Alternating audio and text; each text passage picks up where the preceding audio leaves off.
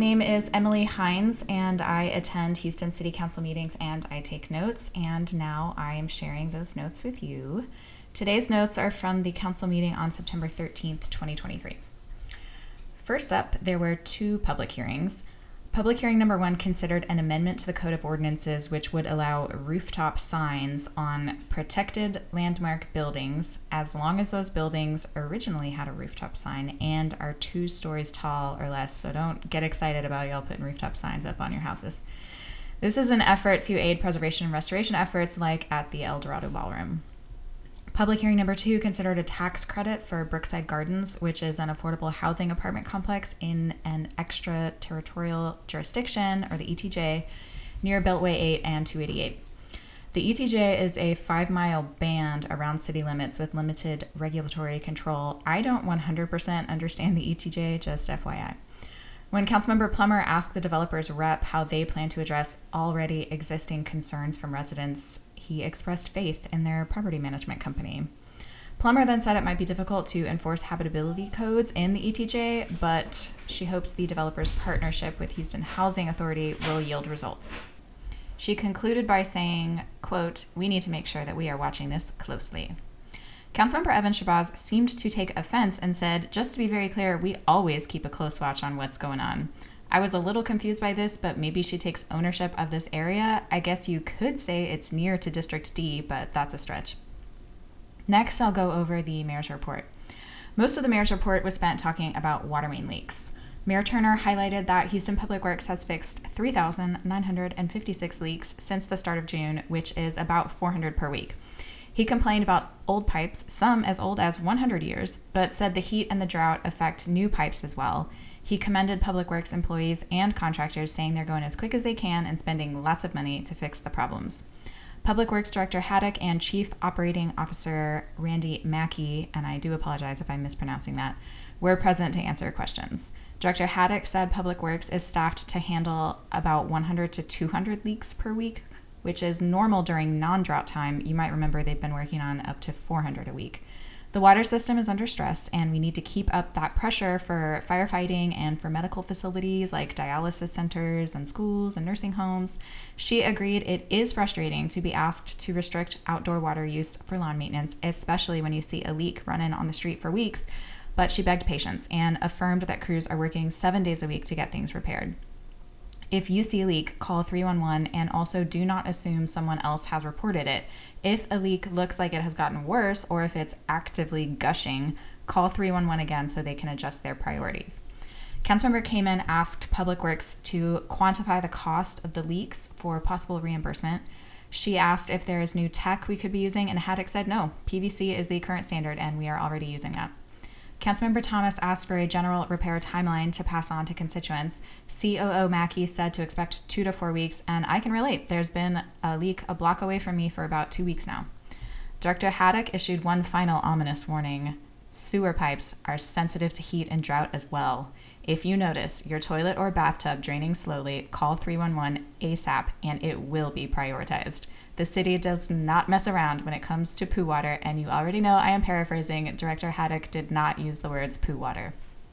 Moving on from the water leaks, Crystal Okorafor is stepping down as the Deputy Inspector General for the Office of Policing Reform and Accountability. She is moving to the Inspector General role at Harris County.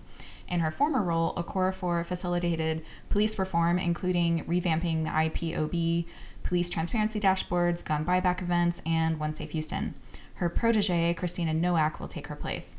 Okorafor said, quote, It was an experience of a lifetime. Wherever I go, I don't think it'll ever be what this was to me at this time. My boys mean the world to me, and the changes that we've made for my two black boys will make a difference as they get older. End quote. Referencing the Astros 2017 World Series win and their apparent current struggles, Mayor Turner said, quote, The Astros carried us during Hurricane Harvey and afterwards. Well, let us now carry the Astros. They need us, y'all. So let me ask Houstonians to step up and let's carry the Astros across the finish line. Send them a text, or send them a tweet, or light a candle, say a prayer, get on your knees, wear a jersey shirt, whatever. End quote. It was just a, I don't know, it struck me as weird. Moving on to some selected agenda items. Agenda item five approved final payment for a $26 million project to build a new Fountain View Regional Lift Station. Councilmember Pollard said the lift station at Fountain View in Richmond is in a very busy intersection and he wants it to be kept up appropriately. He complained that long grass and general eye soreness made it difficult to ask neighbors to keep up appearances. Also, we must keep up appearances. Councilmember Plummer tagged items 6 and 8 because of concerns about MWBE requirements on co op purchases. I'm not going to go into it all. Please see last week's notes for more details. She would have tagged items 10 and 11 also, but refrained because 10 had to do with parts for school zone traffic signals and 11 had to do with PVC piping for public works. Item 9 approved 222,000 for 6 hybrid vans for the police department. Item 14 approved a $5.2 million non amortizing forgivable loan of Uptown TIRZ funds for two affordable housing developments in District H. Item 28 approved a public hearing on the city's new tax rate on September 27th at 9 a.m.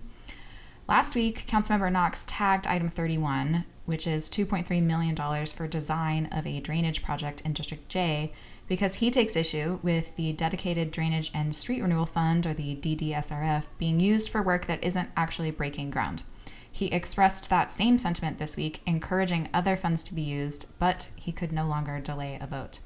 District J Councilmember Pollard was glad to finally vote on this item today and said, quote, it's their tax dollars. At the end of the day, I don't think they care what bucket it comes out of because it's their money. They want their tax dollars to go towards projects to mitigate the flood risk that they experience. End quote. Councilmember Alcorn said, quote, I will argue all day long that the engineering for a drainage project is part of the drainage project, end quote. This item passed today with only Councilmember Knox voting no. And finally, I'll go over the Councilmember pop-off. Councilmember Evan Shabazz of District D is concerned about deaths in the neighborhood. She plugged two career fairs, the One Houston One Book block party, and a suicide prevention workshop this Saturday at TSU. Councilmember Huffman of District G plugged a conversation on crime on Thursday, September 14th at St. Martin's Episcopal Church. Councilmember Cisneros assured Denver Harbor residents that the emergency water line repairs at I 10 and Crest should be completed by Thursday. She commemorated today's anniversary of Hurricane Ike and said, We're not out of hurricane season yet. Councilmember Martin of District E plugged two town halls, calling them his farewell tour. Councilmember Castex-Tatum of District K outlined some construction on the Sims Bridge on 288 that should last for the next four weeks. You can visit drive288.com for more information on that. There is also a Harris County Flood Control District virtual meeting on Tuesday, September 26th regarding Sims Bayou. Councilmember Gallegos of District I gave a history lesson type speech to commemorate the start of Hispanic Heritage Month. Councilmember Peck of District A outlined some local projects and plugged a Coffee with Cops event. Councilmember Kamin of District C plugged extended pool hours on Saturdays and Sundays at the TC Jester Pool through the end of October, water temperature allowing. She wished a happy Rosh Hashanah to all those celebrating, which starts Friday. Councilmember Pollard of District J plugged the Dia de la Independencia parade in Gulfton. And that was the meeting. Kind of a short one. I sincerely thank all of our Patreon supporters. That link is patreon.com slash Emily Takes Notes. If you would like to join that very cool team of people, you will get a shout out on this very podcast. And I also thank ACLU Texas for their support. This podcast has music by Joe Wozni and it is produced by Connor Clifton. That's it for this week. I'm Emily Hynds and I thank you for listening.